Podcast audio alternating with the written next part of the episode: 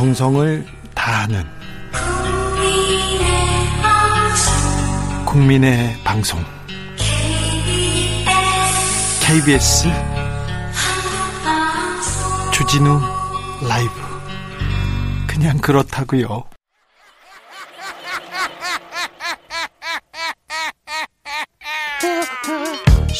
발로 뛰는 기자, 탐구하는 기자, 세상의 질문을 마구 던지는 기자, 기자가 본 오늘의 세상, 기자들의 수다. 라이브 기자실을 찾은 오늘의 기자는 은지옥엽. 네, 시사인 김은지입니다. 네, 첫 번째 뉴스부터 가볼까요? 네, 이재용 삼성전자 부회장의 파기환송심 재판 이야기부터 시작해 보려고 하는데요. 어제 열렸죠? 네, 어제 열렸고요. 이재용 부회장은 지금 상중이라서 나오지는 못했습니다. 원래 어제 나오기로 했어요. 근데 준 공판 준비기일이라고 재판을 아, 시작할 때 조금 시간이 필요하거든요. 그래서 안 나가도 되는데 어, 담당 부장판사가 꼭 나오세요 이렇게 했었어요. 네, 굉장히 이례적인 일입니다. 왜냐하면 네. 공판 준비 기일은 말씀처럼 재판에 앞서서 어떻게 재판을 진행할 거고 날짜를 어떻게 할 것인지 토론하는 자리인데요. 네. 사실 그래서 그 자리에는 형사 재판을 받는 피고인은 나올 필요가 없습니다. 예. 보통 변호인들이 나와서 이야기하거든요. 그렇죠. 네, 그래서 어제 원래도 나오지 않을 상황이긴 했지만 이 재판부가 나오라고 요청을 했고요. 하지만 상중이어서 나오진 못했습니다. 예. 그리고 어제 주진우 라이브에서 지적했던 것처럼 파기환송심 재판을 받은 맡은 정준영 부장판사가 연내에 공판 절차 마무리를 시사해서 특검의 반발을 샀습니다. 네. 재판부가 잠정적으로 12월 14일까지 최종 변론 기일을 잡겠다라고 알려서요. 재판을 연내에 마무리하겠다라는 걸 시사한 건데요. 네. 특검 쪽에서는 그렇게 정해놓고 하면 그 진행 방식에 상당한 의구심이 생긴다. 이렇게 맞섰습니다. 네. 그래서 결과적으로 11월 9일 다음에 열리는 공판에서 향후 일정을 논의하겠다라고 결정한 겁니다. 이게 왜 중요하냐면요. 내년 2월에 정준영 부장판사가 다른 데로 인사이동하거든요. 그래서 특검 측은 정준영 부장판사가 너무 삼성 측의 우호적이다. 그러니까 좀 재판을 더 좀 밀어보려고 하고요. 삼, 그, 특검 측에서는 그렇고요. 삼성에서는 정준영 부장판사 있을 때 재판 받아야 돼. 이렇게 생각하는 거죠? 네, 그렇습니다. 왜냐하면 지금 가장 중요한 게 양형입니다. 사실 네. 1심, 2심에서 모두 유죄가 났고요. 3심에서도 지금 양형 부분을 다시 한번 산정하라는 차원에서 돌려보낸 거거든요. 이 파기환송심, 그러니까 국정농단 사건 재판 파기환송심 좀 정리해 주세요.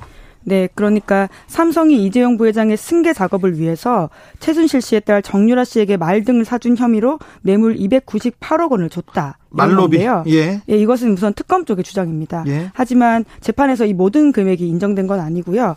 여튼 유죄로 판정이 났고 하지만 양형이 문제였고요. 예. 1심에서는 이재용 부회장에게 징역 5년 선고했었고요. 김진동 부장판사. 네, 그런데 2심에서 완전 뒤집어졌습니다. 예, 징역 2년 6개월에 집행유예 4년을 선고했었습니다. 정형식 부장판사. 네, 그때 그래서 법정 구속되어 있던 이재용 부회장이 다시 나오기도 했었었는데요. 그래서 그 이분이 풀려난 거죠. 네, 2018년 2월 일이었습니다. 네, 대법원에서 파기환송돼서 서울고법으로 다시 돌려보냈습니다. 예. 그러니까 뇌물액을 대법원이 더 2심보다 넓게 인정을 한 건데요. 예. 이에 따라서 이재용 부회장이 준 뇌물액수가 86억 원 인정이 됐고요. 게다가 그 돈의 출처가 회사 돈이기 때문에 횡령 금액도 86억 원입니다. 예. 그래서 특정경제범죄 가중처벌법상에 횡령액이 50억 원 이상이면 무기 또는 5년 이상의 징역 을 선고해야 합니다. 그러니까 2심에서 집행유예로 지금 나와 있는 상황인데 이게 그대로 굳어진다면 다시 감옥에 들어가야 된다 이거죠. 법대로만 재판대로만 이렇게 하면 감옥에 다시 가야 될 확률이 99% 정도 돼요. 그런데 삼성이기 때문에 삼성이기 때문에 좀 다릅니다. 어, 파기환송심 재판이 한동안 멈춰 있었어요. 네, 말씀처럼 정준영 부장판사가 재판을 공정하게 진행하지 않는다라고 특검 쪽에서는 의심을 했습니다. 특검 쪽의 주장입니다. 삼성에서는 공정하다고 지금 얘기합니다. 네, 그래서 이 부장판사에겐 재판을 받지 못하겠다라는 취지로 기피 신청을 한 건데요. 원래 검찰이나 특검이 재판부 기피 신청 절대 안 하거든요. 저도 재판 받을 때 검사한테는 좀 대듭니다. 대들어가지고 막 함부로도 하는데 판사한테는요. 판사님한테 판사님 공 판사님한테 뭐 무릎을 일단 모으고요. 그다음에 넥타이를 메고 양복을 판사님 네 존경합니다. 이런 표정을 한없이 짓고 있어요. 왜 그러냐면 그분이 판결을 내릴 거니까. 그렇죠. 네. 그러니까 재판부와 맞서는 일이 굉장히 쉬운 일이 아닙니다. 네. 왜냐하면 어떤 심증 형성에도 영향을 미칠 수가 있고요. 또 어떤 태도라는 면에서도 양형 영향을 줄 수 있기 때문에 선생님한테 판관한테 대대로 받자 좋은 일이 없어. 그런데 특검 측에서 너무하다 하면서 기피 신청냈어요. 네, 그러니까 그런 데에는 특검 쪽에 논리는 분명히 있습니다. 왜냐하면 정준영 부장판사가 그 삼성을 봐주려고 하는 듯한 말들을 했다라는 주장을 하고 있는 건데요. 준법감시위원회도 그렇고요. 네, 이제 결과적으로 그 부분을 통해서 양형에 굉장히 손을 대려고 한다라는 인상을 받았다라는 게 특검 쪽의 주장이고요. 예. 하지만 그 주장들이 받아들여지진 않았습니다. 네. 대신에 대법원이 기각하는 데까지 시간이 걸렸기 때문에 거의 8개월 넘게 재판이 네. 멈춰 있었죠. 네. 예, 9개월 넘게네요. 예. 그래서 해당 기피 신청이 받아들여지지 않고 어제 다시 재판 준비 기일이 열리면서 예, 재판이 진행되는 것으로 보였습니다. 예. 어, 근데 재판 열기 전에 준법 감시 위원회에 전문 심리위원 제도를 도입하겠다 이렇게 정준영 판사가 얘기했어요. 그것도 얘기를 언론 플레이, 언론에다 대고 얘기해 재판에도 안 하고. 네, 굉장히 이례적인 상황이긴 합니다. 왜냐하면 양형에 이런 것들을 반영하겠다라는 것들을 공개적으로 밝혔기 때문인데요. 네. 예, 이는 재판 결과 처음에는 무관하다라는 이야기도 했었는데 다시. 결과적으로 그 다음 재판 때는 이것들이 양형 조건에 고려될 수 있다라는 말을 스스로 하기도 했습니다. 네, 아니 그러면 준법 감시위원회가 이게 중요한 얘기였으면 1심, 2심, 3심에서 얘기에 나왔어야 될 거 아니에요. 지금 4심이죠. 파기환 송심에서 갑자기 준법 감시위원회가 나오고 전문 심리위원 제도가 나오고 이거를 판사님이 판사님 언론 플레이를 하는 게 너무 좀 놀랬어요. 언론에 이렇게 흘려요. 근데 판사님이 언론 플레이를 했던 가장 유명한 사건이 뭐냐면요. 정영식 부장이 집행유예로 이재용 부회장을 풀어줬어요. 그때 아니 법리 법리가 이렇게 있는데 법이 이렇게 있는데 저 사람을 어떻게 풀어줘 얘기하자마자 자기가 뭐라고 했냐면은 뭐라고 했냐면 조선일보에 인터뷰를 했어요. 조선일보에 자기 판결에 대해서 내가 이렇게 했다 하면서 경영권 승계 작업이 아니었다고 자기가 얘기를 했어요. 정영식 판사가. 그런데 1심에서도 3 대법원에서도 경영권 승계 맞다고 이렇게 손들어 줬거든요. 이 판사님 뭐예요? 언론 플레이 하는데 또 이 정영식 부장 판사 이후에 정준영 부장 판사가 언론 플레이를 하고 있다는 점 저는 약간 조금 조금 이상하게 생각합니다. 8672님 삼성에 적용되는 법이 따로 있나요? 예. 따로 그, 있습니다 우리나라에 그렇게 느껴지게 하기 때문에 문제가 되는 건데요. 네. 승계 작업이 없었다라는 그 정영식 부장의 논리가 얼마나 중요하냐면 결국 뇌물의 대가가 무엇이었냐라는 부분이거든요. 네. 예, 그렇기 때문에 그 논리를 그 당시에 정영식 부장판사가 굉장히 강조하면서 그 이례적으로 조선일보와도 인터뷰를 했던 거죠. 판사님이 판결문으로 말을 안 하고 조선일보에 말한다. 이게 엄청난 일이었는데 어, 다 잊어버리셨을 것 같아서 얘기합니다. 삼성의 정영 적용되는 법이 따로 있나요? 다 같은 법이죠. 그런데 우리 판사님들이 삼성한테는 좀 따뜻하다. 너무 따뜻하다 이런 생각해 봅니다. 다음 뉴스로 넘어가겠습니다. 네, 독감 백신을 접종한 후에 사망하는 사례가 잇따르고 있다고 어휴, 하는데요. 이거 걱정이에요. 걱정인데 또 언론이 한참 이 공포를 부추겨 놔가지고요. 더 걱정입니다. 네, 그런 비판들이 많습니다. 어제부터 다시 만 62세부터 69세까지 무료 독감 예방 접종이 시작되었다라고 하는데요. 네. 정부에서는 백신과 사망의 인과관계가 매우 낮다 이렇게 판단하고 있습니다. 예. 정은경 질병관리청장도 22일 보건복지위원회 종합감사에 나와서 이렇게 이야기했는데요. 현재까지 사망자 보고가 늘기는 했지만 예방접종으로 인한 사망이라는 직접적 연관성이 낮다라는 것이 피해 조사반의 의견이다라는 겁니다. 네. 그렇기 때문에 전문가들 사이에서 지나친 공포를 조장하는 언론 보도에 대한 비판이 커지고 있습니다. 그렇죠. 좀, 좀 너무했어요. 언론이 너무 선을 넘는 보도가 많았습니다. 네, 제가 그래서 제목들을 좀 체크해 봤는데요. 네. 국민일보 독감 조사 후 잇단 돌연사 접종 포기 맘카페 아우성. 네, 돌연사 아우성. 네, 중앙일보 독감 백신 공포증 고교성 이어 70대 사망. 정부 믿어도 되나? 아니, 근데 독감 공포가 백신 공포가 생겼어. 정부 믿어, 믿어도 되나? 이 제, 제목의 이 상상력은 이 창조적인 상상력은 뭐라고 얘기해야 돼요? 네, 그래서 아시아 경제 제목은 이런 것도 있습니다. 독감 백신 무서워서 어떻게 맞아요?인데요. 예. 예. 다양한 불안들을 전하고 있긴 하지만 일각에서는 백신보다 언론 보도가 더 무섭다 이런 지적까지 나오고 있습니다. 언론은 항상 무서웠어요. 네, 네 정확한 사실관계와 인과관계를 확인하기보다는 불안감을 조성하면서 경쟁하듯이 사망 소식을 전하고 있기 때문인데요. 언론에는 백신도 없어요. 네, 백신 불안 조정은 오히려 집단 면역 형성에 방해가 될 수 있다. 이런 점 때문에 예. 전문가들이 걱정을 하고 있습니다. 네. 물론 올해 백신 관리에 대한 문제 제기가 나오면서 사람들이 불안이 조성된 측면이 분명히 있고요. 정부도 신뢰를 회복해야 되는 것들이 있습니다. 네. 그럼에도 불구하고 이 공포를 부추기는 건 굉장히 다른 문제이기 때문에 언론이 제 역할을 못 하고 있다. 이런 비판들이 전문가들 사이에서 나오고 있는 거죠. 그렇죠. 그런데 어, 백신 관련된 사고, 사망 사고가 몇 건이나 있죠? 예, 지금까지는 59명이라고 합니다. 네. 하지만 부검 결과를 보면요. 백신 접종과 사망과의 직접적인 인과성은 낮다라고 하는데요. 그러면 59명이 백신 때문에 숨졌다 이렇게 얘기하면 안 되고 이제 어, 선후 관계를 따져봐야 한다 이렇게 얘기해야 될 거 아닙니까? 네, 그렇습니다. 지금 질병관리청도 그렇게 이야기를 하고 있고요. 그러니까 이 상관없 인과성과 상관없이 예방 접종 후에 사망자가 발생하는 통계다 이렇게 밝히고 있고요. 예. 뿐만 아니라 다른 전문가들도 지금까지 하루 평균 사망자가 800명 중에서 70대 이상 고령자가 600명 넘는다 이런 이야기를 하면서요. 우리나라에서 그냥 보통 사망자가 그렇다라고 하는 거죠. 예. 그렇기 때문에 단순히 점심 먹고 어떤 사망 사고가 일어났거나 혹은 자전거를 타고 사망 사고가 일어났거나 혹은 백신을 맞고 사망 사고가 일어났거나 이런 인과성들이 선후 관계이지 당장 인과로 연결되기 어렵다라는 거죠. 그렇습니다. 선후 관계이지 인과 관계는 아닙니다.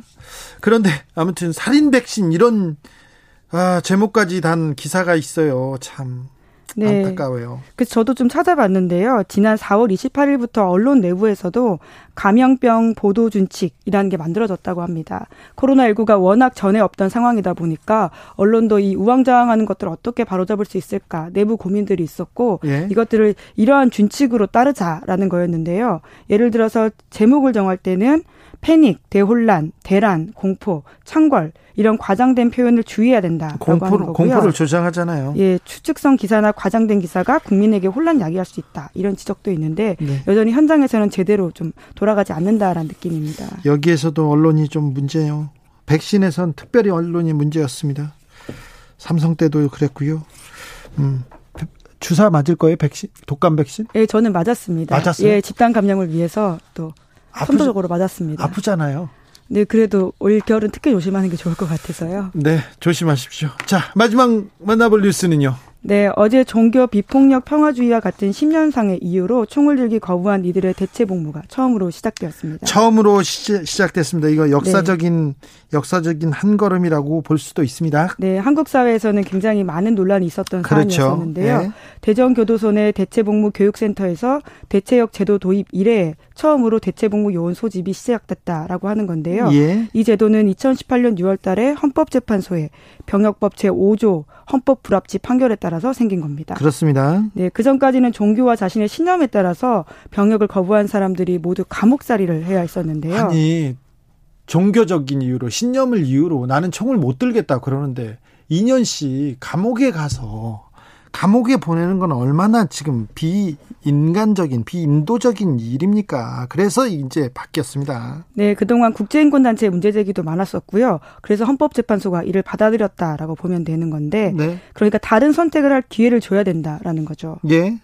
네, 그래서 교육생들이 앞으로는 이 3주 동안 교육을 받고 대전교도소, 목포교도소 이런 곳에 배치될 예정이라고 합니다. 주로 교도소에 그때 언론이 뭐라고 했습니까? 만약에 대체 복무로 한다면 누가 군대 가냐? 그럼 대란이 일어날 것이다 얘기했는데 아무도 그럼 무슨 대란이 일어나요? 언론이 제대로 얘기하지 않을 때가 많아요. 그러니까 깨어있는 시민들 잘 아시겠지만 잘 보셔야 됩니다. 자, 이제 군대 대신 교도소에 가서 그냥 복무하게 되는 거죠? 네, 게다가 현역으로 군 복무를 하는 사람보다 그 기간이 두 배인데요. 두 배나 좀 1.5배만 하지 두 배입니다. 우리나라에서는. 네, 그래서 하지만 그 직역 자체는 그 신념에 따라서 총을 들지 않는다라는 부분이 있기 때문에요. 네. 급식이나 물품, 교정 교화, 보건 위생, 시설 관리 이런 곳에 있다라고 하고요. 예. 하루 8시간 근무하면서 복무 기간별로 현역병 기준에 맞춰서 보수가 지급된다라고 합니다. 보수도 현역병 기준이고 어,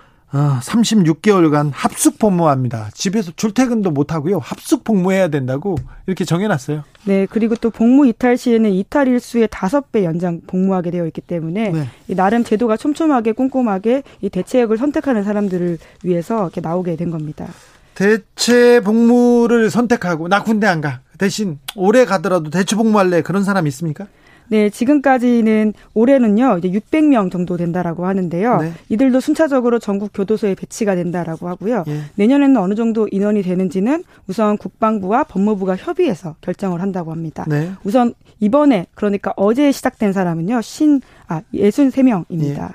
그러니까 60 아직 100명이 안 되는 인원이 출발하게 된 거죠. 네. 많은 사람이 대체 복무로 나 군대 가는 것보다 두 배로 사회에 봉사할래. 대체 복무할래. 그래서 손 들고 갔으면 좋겠어요. 그래서 많은 사회 그 어려운 데서 활동했으면 한다는 생각도 해봅니다. 그러니까 네. 대체 복무제로 이 군대 의무지 그 의무 의무 군대에 가는 이런 제도가 송두리째 무너질 거라는 그런 생각은 전혀 근거가 없었고요. 사실과 맞지 않습니다. 예, 병역의 의무가 다른 방식으로 시작되었다라고 보면 되는 건데요. 네. 새로운 병역 복무 형태가 생겼기 때문에 선택할 수 있는 기회가 늘었다라고 보면 될 것 같습니다. 인권적으로도 매우 큰 진전이라고 생각합니다. 저는 기자들의 수다 시사인의 김은지 기자 함께했습니다. 감사합니다. 네, 감사합니다. 8657님이 7번 국도 경주 인근 노곡 1, 2터널 라디오 아무것도 안 잡혀요. 새벽 4시에 깨서 뒤척이다가 베란다 보니까 배송 중인 쿠팡맨이 있어요. 참 화도 나고 미안하기도 하고 배송 기사님들 처우 개선 꼭 있길 바랍니다. 화이팅 주진우도 화이팅 얘기했는데 그렇잖아요. 이렇게 선량한 분들은 우리 시민들은 택배 기사님들 건강 처우 걱정하고 미안해합니다. 왜 우리는 미안해하는데 택배회사 사장님들 돈 많이 벌어다 주는데 왜 미안해하고 감사하지 않, 않습니까? 3495님 성주 터널, 경북 성주 터널, 많이 찌지직거리네, 예, 예, 합니다. 많이 찌지직거립니다. 3691 상암 월드컵 터널, 상태 안 좋아요. 북악 터널, 상태 안 좋습니다. 서울도. 네. 저의 제보입니다. 권진아님 중국 출장 와서 5일째 격리 중입니다. 주진우 라이브 덕분에 잘 버티고 있습니다. KBS 콩 설치하기를 잘했네요. 잘 들립니다. KBS 콩은 전국 어디에서든 세계 어디에서든 잘 들린답니다. 2300님 별내에서 의정부 외곽순환 고속도로 수락산 터널 찌직 찌직합니다. 수락산 터널 찌지직 신고합니다. 네. 라디오 정보센터 다녀오겠습니다. 조진주 씨. 정치 피로, 사건 사고로 인한 피로, 고달픈 일상에서 오는 피로. 오늘 시사하셨습니까? 경험해 보세요. 들은 날과 안 들은 날의 차이. 여러분의 피로를 날려줄 저녁 한 끼 시사. 추진우 라이브.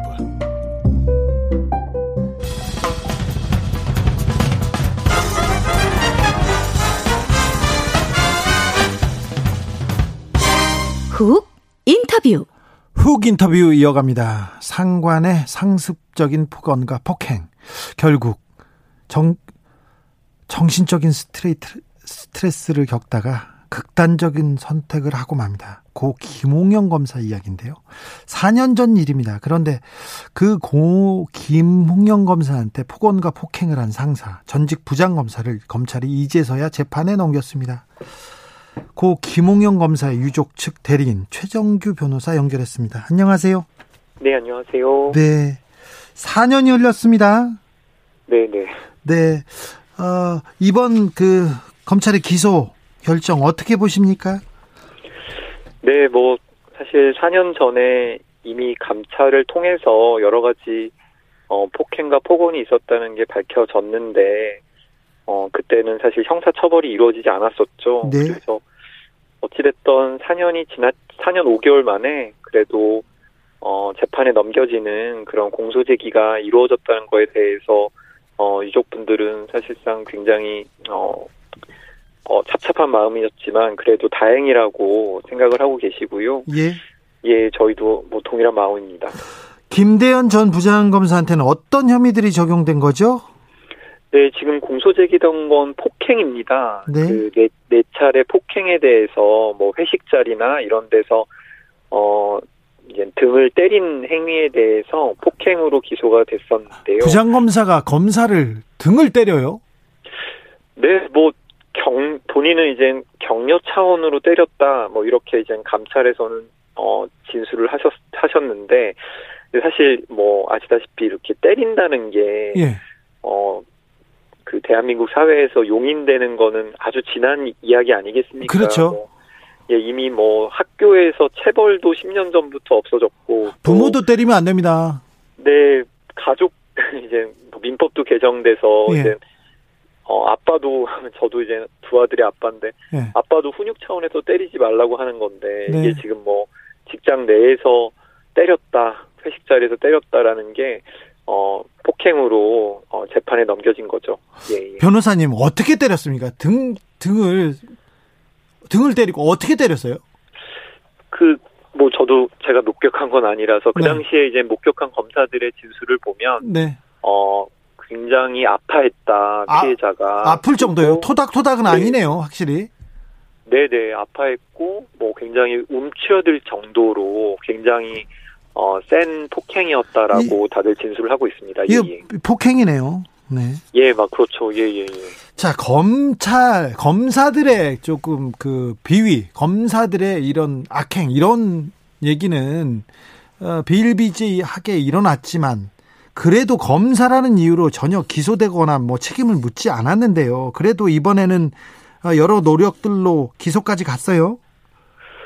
네, 참 어, 쉽지 않았고요. 예. 이 유족분들, 특히 부모님들이 정말, 어, 이렇게 신문 스크랩 하신 걸 보니까 정말 한, 어, 천 페이지가 넘더라고요. 그러니까 네. 4년 동안, 아, 정말 그 하나하나 그런 어떻게, 어, 억울한, 아들의 억울함을 풀기 위해서 노력하셨던 그런 부분들, 그리고 또 그 당시 때 사법연수원 동기들이 또 같이 문제 제기를 했고 또 이번에는 1년 전에 대한 변호사 협회에서 네. 아 이거 변호사 등록이 들어왔는데 그냥 이제 변호사 등록은 어 해임 후 3년이 지났 지났기 때문에 받아들일 수밖에 없지만 그래도 형사 사건으로 다시 한번 검토돼야 된다고 해서 고발이 이루어졌고 또 저희가 이제 검찰 수사심의위원회 소집 요청을 해서 또 시민분들이 힘을 보태 주셨고 아, 어찌 보면 참 너무나 당연하게 이루어져야 될 일인데. 참 어려웠어요. 유족, 예, 유족들이 이렇게 나서서 정말 또 많은 분들이 힘을 보태야지만 이렇게 처벌된다라는 게, 어, 그냥 일반 직장에서 일어난 일이었다면 정말 이랬을까. 뭐, 검찰의 제 식구 감싸기라는 의혹이 그냥 단순한 의혹에 불과한 것인가. 정말, 어, 이번 기회를 통해서 어, 검찰에서 많은 반성을 해야 될 사안이라고 생각이 됩니다. 네. 아, 뭐 피해자가 직접 나서서 울고 불고 죽는다고 소리 질러야 그제서야 아닙니다. 죽어야 그때서야 말을 들어주는 사회입니다. 특별히 검찰은. 근데요, 지금 김대현 전 부장검사 변호사 개업한 상태입니까? 그럼? 네, 맞습니다.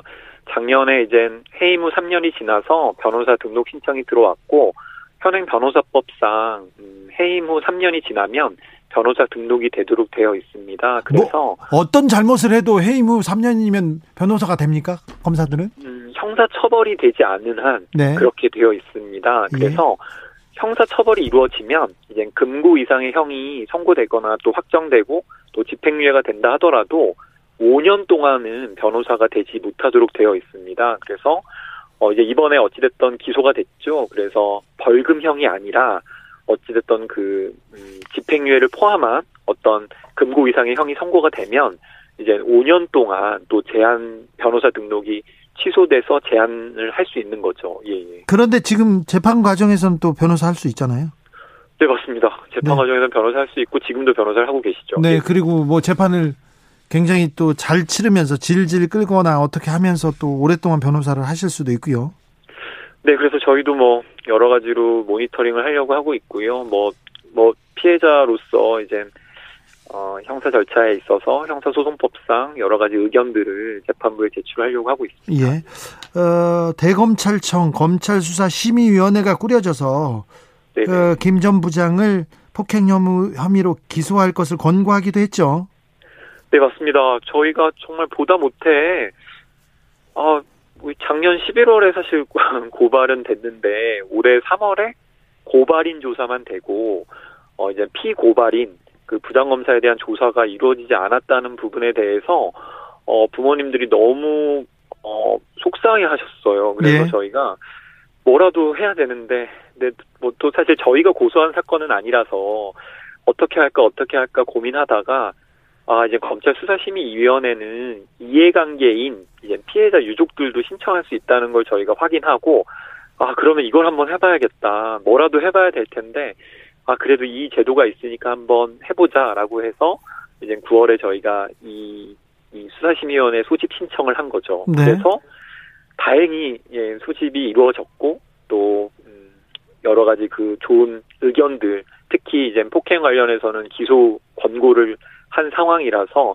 열흘 만에 이렇게 검찰에서 기소 결정을 내려준 걸이라고 생각을 합니다. 근데 네. 뭐 저절로 이루어진 게 아니고요. 정말 시민들이 이 상황에 대해서 분노하고 함께 분노하고 힘을 실어주셨기 때문에 이루어진 얻어낸 쟁취해낸 결과라고 저는 생각하고 있습니다. 어, 청취자인데요. 이원선님께서 이런 얘기를 하셨어요. 유족분들은 원래 용서하려고 했는데. 네, 맞습니다. 예, 김대현 예. 전 부장검사가 비겁하게 이분들을 피해서 이렇게 된 거라면서요? 네, 작년 11월에 그 시사 직격 KBS에서 보도된 그 이제 PD를 통해서 이제 중재가 있었죠. 왜냐하면 아버지께서는 좀 이걸 좀 넘기고 싶으셨어요. 아, 페이지를 아, 그렇죠. 넘기고 싶으셨어요. 그렇죠. 왜냐하면 너무 고통스러우시니까. 그렇죠. 네, 그래서 이제 정말 진정 어린 사과가 있으면 본인은 어, 이 상황을 좀 정리하고 싶다라는 마음이었는데 그때 이제 어, 보신 분들이 아시겠지만 무산됐죠. 그리고 나서 도저히 이젠 안 되겠다 해서 국가배상 소송도 하게 되었고 또 이 뭐 어찌됐든 변협이 고발한 사건에 대해서 뭔가 피해자 유족으로서 수사심의위원회 소집 신청도 하게 됐죠. 네. 검사의 폭행 사건인데 검사의 폭행 예, 뭐 9589님도 이런 얘기 하셨는데 모멸감을 느꼈겠죠. 아픈 게 문제였겠습니까? 검사의 폭행을 가지고 기소 기소를 한 경, 역사가 있었는지 좀 생각해봐도 생각나는 게 없습니다. 그래서 굉장히 어려웠을 텐데 특히 네. 검찰이 수사 안 하려고 계속 어, 버티거나 피하거나 그러지 않았습니까? 네 맞습니다. 그러니까 아까 말씀드렸던 것처럼 이제 어, 작년 11월에 고발장 들어왔는데 사실상 이제 뭐 3월에 고발인 조사하고 그냥 조사 안 돼 있었죠. 그래서 저희도 근데 제가 이제 수사심의원회 소집 신청하면서 내가 만약에 서울중앙지방검찰청 검사라면 예. 이 사건에 대해서 처리를 해야 되긴 해야 될 텐데 부담이 되지 않을까. 왜냐하면 4년 전에 이미 대검찰청 감찰에서 그냥 해임만 했지 형사사건화 되진 않았다고 그냥 덮어버린 거잖아요. 4년 예. 전에. 예. 뭐 사실 대검찰청과 서울중앙지검의 사이가 어떤 사이인지 잘 모르겠지만 어찌됐든 일선 검찰청은 대검찰청의 어떤 결과에 대해서 어떤 결정에 대해서 굉장히 존중할 수밖에 없지 않겠습니까? 네. 내가 만약에 수사 검사를 하더라도 이 대검찰청의 어떤 감찰 후 조치를 뛰어넘는 어떤 기소를 하기에는 너무나 부담스러울 거다라는 생각이 들어서 예. 저희가 검찰 수사심의위원회를 통해서 지금 수사 검사한테 힘을 실어줘야겠다라고 하는 생각이 강했죠 저희도. 예예. 예. 그때도 해임을 한 걸 보면 검사를 해임했다. 검사들이 검사를 해임했다. 이거 굉장한 큰 그 잘못이 있다는 걸 인정한 거거든요. 그런데 음 그런데 이런 일이 있었습니다. 김홍겸 검사 같은 사례에서 우리가 뭘 배워야 됩니까? 다시 이런 사례가 다시 나오지 않도록 우리 사회는 어떤 점을 배워야 합니까?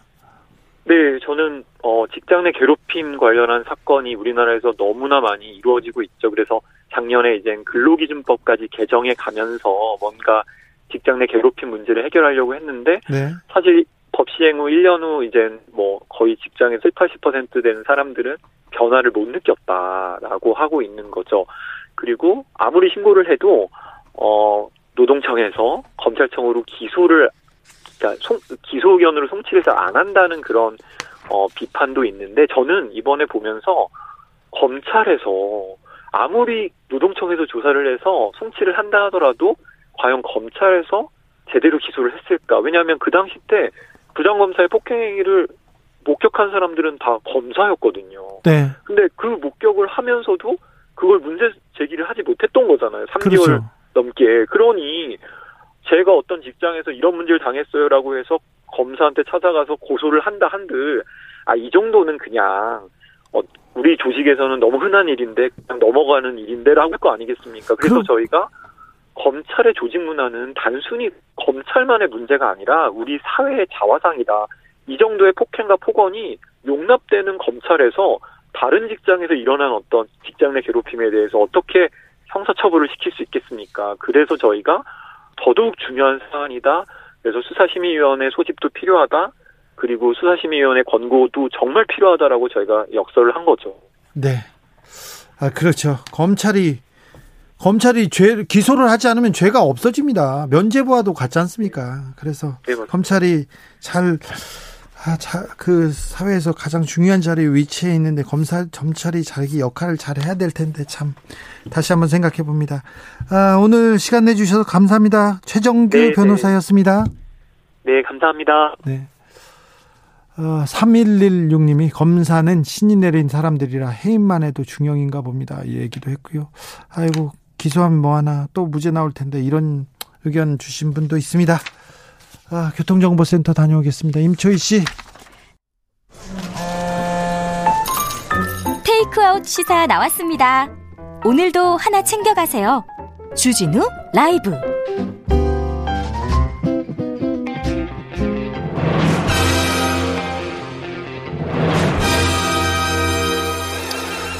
누가 검사에게 절대 권력을 주었는가? 2020년 정의의 칼끝이 검찰을 향한다. 검사들이여 초심을 찾아라. 초치 일검. 검찰 개혁을 위한 뜨거운 한 걸음 주진우 라이브가 검찰 개혁에 벽돌 두 장 올려놓겠습니다. 검찰 개혁을 주제로 뜨거운 불꽃으로 나눠봅니다. 여의지검 개혁부 김경진 전 의원 오셨습니다. 안녕하세요. 안녕하세요. 김남국 더불어민주당 의원 어서 오세요. 네, 안녕하세요. 안산 단오늘의 김남국입니다. 안산 단오늘의 김남국 의원 국감 치르느라고 고생 많았습니다. 네. 소, 감 아, 예. 첫 국감이었는데요. 네. 정말 혼신을 다해서 부지런히 할 수 있는 거다 하자라는 생각으로 어, 열심히 일을 했습니다. 그런데 네. 그런데 어떤 생각이 듭니까? 어, 좀 아쉬운 점도 있는데요. 네. 어, 사실은 이제 정책 국감이 좀 되었으면 하는 바람에 좀 깨알같이 필요한 어떤 정책들을 좀 찾아보려고 노력해서 그 질의를 하려고 했는데 준비한 질의는 하나도 못하고 이제 주로 이제 그 정쟁이 되는 어떤 그런 현안 질의를 하다 보니까 조금 아쉬운 마음이 들었고요. 그런데 예, 자. 그런 와중에도 정책 질의를 좀 챙기려고 해서 이제 법무부 같은 경우에는 검찰 개혁 못지않게 조두순 출소와 관련되어서 보호관찰이나 일대일 전자감독에 대한 국민들 우려가 있어서 이런 부분도 잘 되고 있는지 좀 확실하게 좀 짚었고요. 잘 찾아가네요. 네, 그다 자, 자, 그것만 예. 하시고 아, 요것만 아, 시간 길게 주시죠. 얘기는 시간 좀 길게 아니, 드리시죠. 아니, 산 얘기는 잘하고 있는 거 아니까. 네. 자, 그래서 국감장에서 네. 윤석열 검찰총장하고 딱 일합을 겨뤄 보니까 어떻던가요?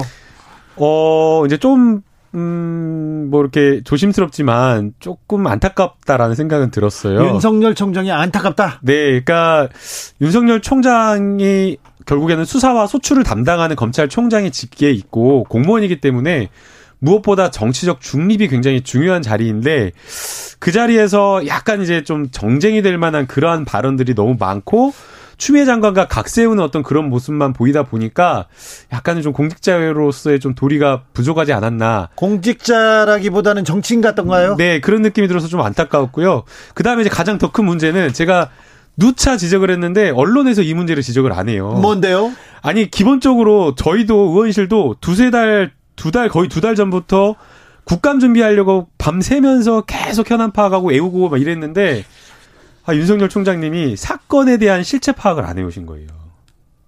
아니, 기본적인 공부는 해와야 되는데 뭐 옵티머스 그 한국 전파진흥원에서 불기소 처분한 사건 옵티머스 사건인데 이게 불기소 처분된 이유를 물어봤는데 부장 전결을 잘 모른다고 이래버리시고 아, 그럼 거기서 좀 몰아붙여야죠. 근데 또 제가 어리다 보니까 또 너무 이렇게 처음이니까 예 예의를 또 지켜야 되는 부분이 있다 보니까 자. 선배 의원님들이 좀 확, 확실하게 따졌어야 되는데 아, 그걸 잘 못 따지. 다른 선배들이 못 따지더라고. 음. 나 그게 아까운. 근데 글라디에이터 같던가요?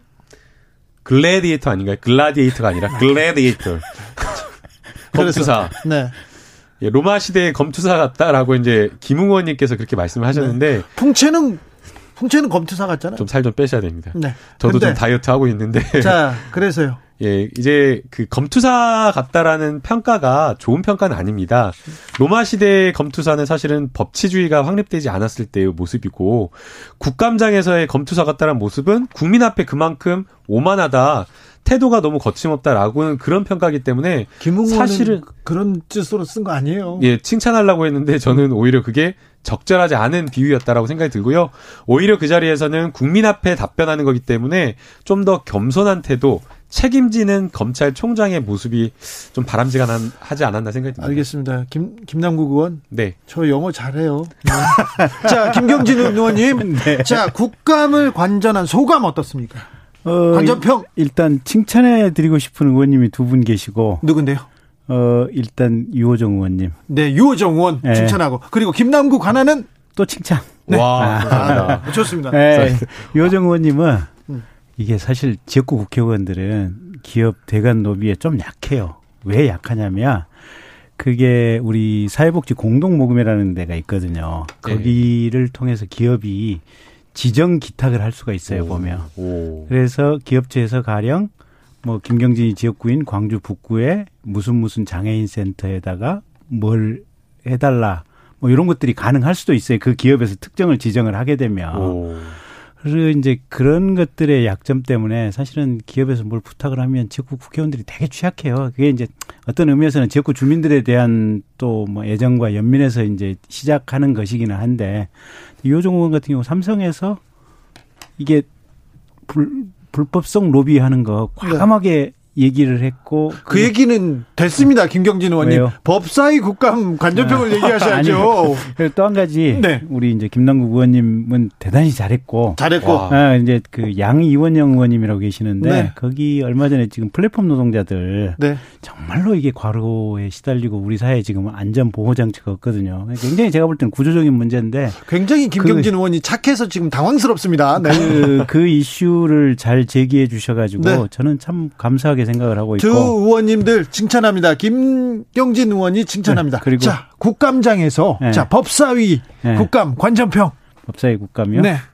법사위 국감은 이제 이 자체로 보면 조금 시끄럽고 무질서하고 정쟁적인 측면이 있다라고 보일 수 있는 측면이 있는데 제가 보기에는 학자들이 이제 형사소송법 학자나 우리 이제 뭐 판사도 그렇고 뭐 검사도 그렇고 변호사도 그렇고 학술적으로 좀 정리를 해야 될 필요성이 있는 것 같아요. 그러니까 지금 윤 총장이 얘기하는 게 그거 아니에요. 구체적으로 뭘 하라라고 구체적 사건에 대해서 법무부 장관이 검찰총장에게 지시를 하는 수사지휘는 가능하지만 검찰총장이 특정 사건에 대해서 손을 떼라라고 하는 수사지휘는 불가능하다라고 하는 게 지금 윤석열 총장의 법 이 법리상의 주장 아니에요 보면 네.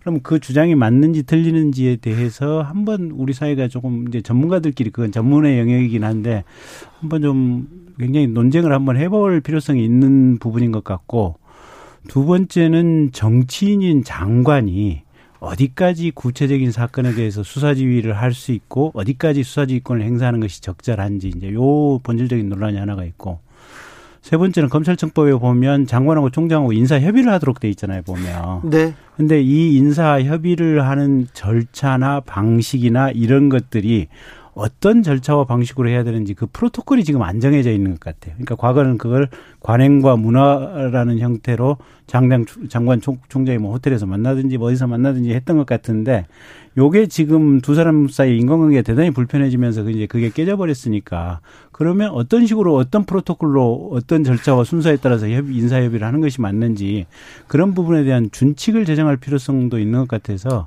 사실은 대단히 무질서하고 정쟁적으로 보이는 법사위 국감이긴 하지만 그 안에서 현재 우리 사회가 처해 있는 문제점이라든지 해결해야 될 것들은 분명히 좀 눈에 보이는 측면이 있어서 아 이것도 나쁘지는 않았다는 생각 들어요. 국감은 여기서 마무리하겠는데 자 싸, 이번 싸움이 이번, 안 붙어지니까 그렇습니다. 이번 국감 어떻게 평가하십니까? 자 대, 점수를 먹이는 매기는 거는 좀좀 네. 어, 좀 그렇게 높은 수준의 평론은 아니지만 네. 자. 어, 이번 국감에 법사위에서는 특별히 윤석열 총장과 법무부 장관인 추미애 음. 법무부 장관이 두드러졌으니까 두 분한테 점수를 좀 먹이고 넘어가 보겠습니다. 자, 김남국 의원님. 법사위만인가요? 아니면 전체 국감인가요? 전체 국감. 자, 윤석열, 추미애에 대한 점수입니다. 자, 아, 국감에 나와서. 아, 국감에, 나, 아, 각각 개별적인 점수요? 네. 이거 너무 좀 어려운데요. 괜찮아요. 돈 안 내요. 아, 그런가요? 네. 어, 윤석열 총장은 B 마이너스, B 마이너스, C, C 플러스 요런 정도 될 것 같고요. 네. 어, 하나로 줍시다. B 마이너스, C 플러스, C 플러스, C 플러스. 그리고 네. 추미애 장관은 A. 아, 예. A. 자, 김경진 의원님. 나에게 안 말려 들어가. 아니, 쌈 붙이려고 지금. 아니, 쌈이 아니라 평, 평가하고 넘어가자고요. 네? 평가하고 넘어가자고요. 에, 저희가 추 장관님에 대해서는 지난번에 아드님 사건 수사 때부터 네. 국회에 나와서 헌법기관 앞에서 누차 거짓말을 하기 때문에 사실은 본인이 사퇴하는 게 맞고 사퇴가 안 되면 대통령께서 경질하는 게 맞다라고 이제 이 말씀을 드렸던 바 있는데 어쨌든 이번 국감 과정에서도 생각은 똑같아요. 네. 그럼 별 변함은 없고. 제가 이번 네. 국감에서 네. 추미애 장관님께 언론사 사주 좀 만나고 다녀라 라고 그랬거든요. 그건 누가 감찰 안 하나요? 아니, 왜 제가 그 이야기를 했냐면요. 네. 윤석열 총장의 국감에서의 태도 네. 정말 사실 어떻게 보면 아까 김경진 의원께서 말씀하신 대로 네. 헌법기관 국민을 대신해서 서 있는데 네. 그렇게 하는 게 적절하지 않거든요. 네. 책상을 탕 친다거나 허참한다거나 막 굉장히 어떻게 보면 오만 불손한 그런 태도였는데 음. 언론에서는 그걸 한 번도 지적한 곳이 없어요. 그냥 음. 그야말로 윤석열 총장을 영웅시하고 소신 있다 이런 식으로 하는 그런 언론 보도. 추미애 장관도 소설 쓰시네 막 그랬잖아요. 그러니까 그랬는데 추미애 장관은 일부 지금 그런 우발적인 상황이 있었는데 추미애 장관에 대해서는 거의 뭐 대한민국의 대역죄인을 진 것처럼 보도가 되기 때문에 언론 대언론 관리를 좀 하라는 차원에서 만나고 다녀야 되는 거 아니냐. 언론사들 반헌법적으로 제가 그렇게 말했더니 뭐라고 합니까? 그래서는 안 된다라고 말씀하시죠. 아, 그래요. 윤리강령 윤리강령 위반이거든요. 자, 2603님이 주진우 기자님이 1년 365일 검찰 얘기 지겨워 죽겠습니다. 좀 다른 소식 좀 부탁드립니다. 그러, 시다 다른 얘기 좀 합시다. 자, 두 분은 네. 이 윤석열, 네. 이 추미애 이 갈등, 검찰과 법무부의 갈등 매번 기사가 나오는데 이 갈등을 어떻게 정리하고 넘어가야 된다고 보십니까? 음. 김경진 의원님. 조금 엉뚱한 관점에서 얘기를 드리면 네. 사실은 갈등이라고 하는 게 우리가 이제 옆에서 보고 듣는 사람들은 대단히 피곤해요. 피곤하고 짜증이 나고. 네. 그리고 누군가는 또 거짓말을 하는 것 같고 자기가 사는 인생관과 어떤 이 증거 취사 선택의 기준에 따라서 거짓말쟁이에 대한 판단도 쓰고 뭐 여러 가지가 있는데 중요한 건 이런 건 있어요. 이 갈등의 와중 속에서 우리 사회가 겪고 있는 생각지 못했던 문제점들이 위로 솟아 올라와요. 아까 제가 말씀드렸던 부분이 있잖아요. 인사협의는 어떻게 해야 될 것인지, 수사지휘권의 장관의, 정치인 장관의 수사지휘권을 한 게인지. 그래서 어쩌면 우리 사회가 조금 여유가 있으면 갈등을 즐기는 것도 한 방법이에요. 근데 검찰 네. 뉴스를 국민들이 이렇게 계속 이렇게 아니, 그래서 세밀하게 주, 보고 가야 되는 그래서 주인님께서 그 주제를 안 삼으시면 돼. 저는 아니 저 무슨 이제 언론에 대해서 드리고 싶은 얘기는 이런 부분도 있어요. 사실은 이제 국회에 계시다 보면 국감 때 현장에서 굉장히 정책성 질의를 하는 의원님들도 대단히 많아요 보면 많은데 이거를 픽업해가지고 그 이슈와 함의와 중요 정도를 이제 의원들이 생각하는 거하고 밖에서 보도해 주는 거하고 영 달라요 보면. 그래서 그런 부분들은 사실은 좀 아깝고 아까 우리 시청자께서 주신 문자처럼 주행크께서도 그런 점을 조금 생각해서 주제를 잡는 것도 필요해요. 알겠습니다. 네. 저희는 초지일검이어서 검찰 얘기를 안 할 수가 없고요. 김남국 의원. 네. 자, 이 갈등을 좀 끝냈으면 좋겠어요. 그죠? 네. 어떻게 끝냈습니까? 우선은 누구를 이, 경질하는 거 이런 네, 이제 우선은 이 갈등의 본질을 좀 저희가 볼 필요가 있다고 생각이 드는데요. 네. 이게 마치 윤석열 총장과 법무부 장관과의 뭐 충돌 갈등으로만 볼 것은 아니라고 보이고요. 오히려 지금 검찰 개혁의 과정 속에 있다. 과거에 어떤 잘못됐던 관행이라든가 잘못됐던 문화 이런 것들을 고쳐나가고 회복하는 과정으로 좀 이해해 주면 좋을 것 같습니다. 네. 어, 그 추미애 장관이 이제 뭔가 이렇게 지휘를 하는 것처럼 보이지만 오히려 이런 공적 지휘가 맞다고 보입니다. 과거에는 장관이 아니면 청와대의 민정수석이 구체적 수사와 관련되어서 하명해 가지고 막 정치적 수사를 한다거나 아니면 인사와 관련되어서 불이익 주기 위해서 안 보이는 곳에서 전화나 은밀하게 이루어졌던 것들이 이제는 건전한 어떤 법무부 장관과 윤석열 총장 간의 법, 검찰총장 간의 긴장 관계 속에서 법무부에 의한 민주적 통제가 이루어지기 때문에 오히려 이러한 것들이 국민들에게는 바람직한 검찰과 법무부와의 관계라고 저는 생각이 됩니다. 뭐 좋은 지적이었죠? 좋은 지적이고요. 근데 그래서 이제 옛날에 말씀하신 대로 사실은 민정수석에 검사 출신들이 가가지고 실은 뭐 원래대로 하면 이제 법무부 장관 통해서 총장 통해서 일선 검사장 검사들하고 이제 해야 되는데 검사 출신 민정수석이 가면 물밑에서 그냥 다이렉트로 이게 해당 뭐 검사장이나 아니면 해당 차장검사하고 통화를 해서 뭔가 의중을 전달하는 경우들이 있거든요. 그래서 제가 이제 20대 때 국회의원 됐을 때 그 16년도 17년도 때 그 우병우 민정수석에 대해서 이제 많이 이게 잘못된 행태다라고 이제 지적을 했었고 아, 그렇죠. 그건 그것대로 발견이 되면 문제를 삼아서 그 관행도 차단을 하고 끊어야 되고 네.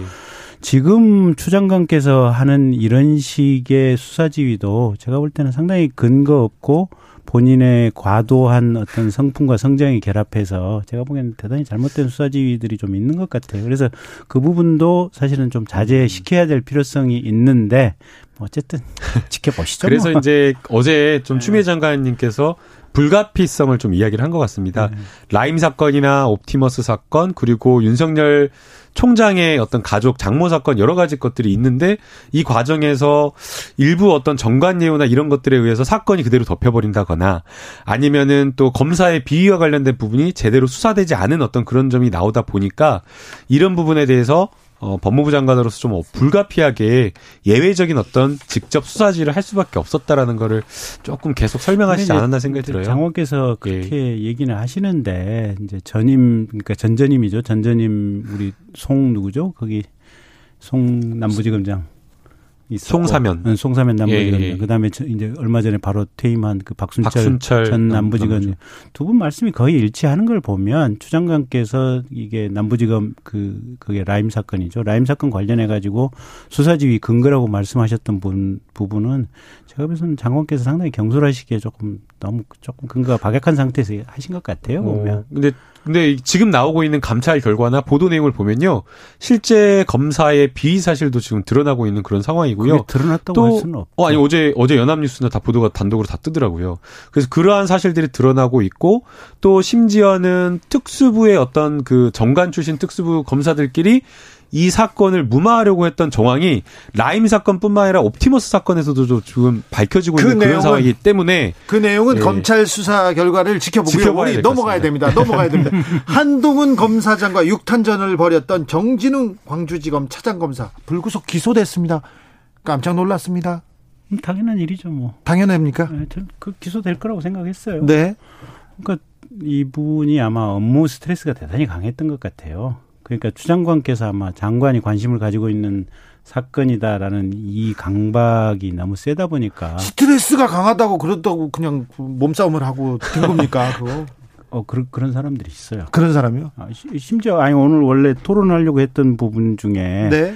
그 자살하신 검사님 계시잖아요. 네, 김홍현 검사. 네, 근데 그분도 사실은 그 폭언이나 이런 것 때문에 얼마나 스트레스가 강했으면 자살까지 갔겠어요. 네. 그러니까 이게 몸을 날려서 덮치는 것 정도는 스트레스가 강하면 그건 능히 그럴 수도 있는 거예요. 사람에 따라서는 개별적 사람의 특성에 따라서는. 근데 제가 보기에는 이 정진웅 차장검사 같은 경우는 장관 관심 사건이고 정권에서 이 문재인 정권이 어떤 식으로 처리되기를 바라는지에 대한 자기 나름대로 예상과 뭐가 있기 때문에 어떻게든지 거기에 맞춰야겠다는 강박에 시달리다 못해서 그런 우발적인 사고를 친 것 같은데 하, 불행한 일이죠. 이게 저는 어 기소까지 과연 갈 만한 사안인가라는 생각이 들어요. 음. 정진웅 부장검사가 하려고 했던 그 행동이나 이런 것들을 보면 압수수색, 압수수색 과정에서 증거 인멸이 될 것을 우려해가지고 몸싸움이 있었다라는 거거든요. 그러면 이것은 그 고의가 본인의 어떤 직권을 남용해가지고 폭행하겠다라고 하는 그런 어떤 뭐 그런 행위가 아닌 거예요. 공무 수행 과정에 과정에서의? 어떤 오해가 있었던 뭐 그런 것으로 보여요. 그렇다고 한다면 정말 이게 잘못되었다라고 한다면 그 행동에 대해서 징계 정도는 할 수 있었을 것으로 보이는데 이것을 가지고 기소까지 했다라고 하면 조금 무리한 기소가 아닌가라는 생각이 하나가 들고요. 그다음 이제 김경진 의원님께서 말씀해 주신 대로 오늘 고 김홍현 검사 사건에 대한 기소가 있었습니다. 어, 예. 그 얘기는 예. 전 시간에서 우리가 자세히 아 그래요. 근데 이거 그 비판할 수밖에 없는 게 이거 기소하는데 무려 4년이나 걸렸습니다. 예. 대한변협에서 고소고발했고요. 그 다음에 동기들이 수사하라고 그 다음에 부모님이 울부짖으면서 이야기를 했는데도 이렇게 명백한 사안을 기소하는데 4년이나 걸렸다는 거거든요. 자신들의 어떤 검사 조직을 보호하기 위해서 이렇게 오래 걸렸던 기소가 또 이 정진웅 차장검 그 차장검사에 대한 이런 기소와는 속도를 너무 달리하면서 기소를 하고 있기 때문에 이런 부분도 문제가 있다라고 속도는 빨랐네요. 그리고 그 정, 정진웅 차장이 참 안쓰럽다는 생각이 드는 게 그러니까 속된 말로 약간 그냥 그 순간 헷갈려간 거예요. 그러니까 유심칩을 압수하겠다고 영장에 적어가지고 영장을 받아간 거 아니에요. 유심칩을 딴 데 끼워가지고 거기서 비밀번호 발급받아서 카톡 아이디 임시 아이디 비밀번호 받아서 그걸로 카톡 들어가서 옛날 걸 보겠다는 거 아니에요. 근데 이 유심칩은 핸드폰에서 소프트웨어적으로 이게 이레이스가 불가능한 거 아니에요. 그거는 뭐 기본 상식 중의 상식인데 이게 정, 정진웅 차장 당시 이제 부장검사 보면은 이걸 증거 조작을 하고 뭘 지우려고 생각을 해가지고 이 몸을 덮쳤다고 하는데 그러니까 그만큼 비정상적인 판단을 할 정도로 정권에서 어떤 방향의 수사를 원하는지 노이로제 상태에 있다 보니까 그런 사고가 난 것 같은데 자 여기까지 하고요. 검언 유착 네. 수사에 대해서도 이게 무리한 수사였다 보도가 나오고 있는데요. 요거는 어떻게 봐야 됩니까? 제가 이제 말씀드렸잖아요. 이거는 검, 그러니까 검사도 그렇고 기자들도 그렇고 살아있는 권력의 비리를 파헤치고 싶은 것은 모든 검사와 모든 편기자들의 로망이에요. 그거를 하는 과정에서 이제 그 채널 A 기자가 사고를 친 건데 채널 A 기자는 언론의 윤리 선을 많이 넘어갔어요. 네, 넘어 넘어갔죠. 그런데 네, 넘어갔는데 아까 김남국 의원님 말씀하신 취지대로 본다면 사실 다 마찬가지인 거예요 이게. 그러니까 선한 동기에서 출발해서 지금 선을 넘어갔다고 하는 거고 그게 얼마만큼 가벌성이 있는 건지 아까 정준훈 검사가 가벌성이 없다고 치면 채널A 기자도 큰 틀에서 구조는 마찬가지인 거예요. 자, 김남국 그러니까 이제 조금 다른 게그 음. 그 정진웅 부장검사가 하려고 했던 것은 적법한 압수수색 절차 과정에서 있었던 우발적 행동이었거든요. 근데 지금 채널A 사건 같은 경우에는 수차례 접촉해 가지고 계획과 의도하고 그 의도하는 과정에서 굉장히 악의성이 드러났던 사건이기 때문에 두 사건을 본질적으로 좀 비교하기는 어렵다고 보이고요. 또 심지어 이게 다 유죄가 둘 다 유죄가 된다고 하더라도 하나의 사건은 독직 검사의 독직 폭행 이런 어 이런 행위가 될 수가 있겠지만 그러나 이쪽 사건 같은 경우에는 수사를 통해서 없는 사건을 만들어 놔 가지고 올가매려고 했고 조금 더 정치적 목적을 보자고 한다면 선거 이전에 약 여권에 굉장히 유력한 유시민 작가에 대한 타격을 통해서 선거에도 좀 영향을 주려고 했던 것 아니냐라는 그런 어떤 강한 의심이 드는 사건이기 때문에 좀 차원을 달리하는 범죄이지 않나라는 생각이 듭니다. 조질검 예. 여기서 마무리하겠습니다. 사실은 공수처에 대해서 이제 공수처의 시간이야. 요 얘기를 하려고 했는데 다음 주에 예, 이 문제부터는 다음 주에 하겠습니다. 공수처의 운명. 11월에 공수처는 출범할 수 있을까요, 김남국 의원? 네, 반드시 출범시키도록 하겠습니다. 그러면 어떻게 민주당이 출범하려고 노력하는지 그리고 국민의힘을 설득해내는지 우리가 지켜보겠습니다. 지금까지 초지일검 김경진 의원님 그리고 김남국 의원님 감사합니다. 감사합니다. 감사합니다. 아, 오늘도 뜨겁게 달려왔습니다. 저는 내일 오후 5시 5분에 돌아오겠습니다. 지금까지 주진우였습니다.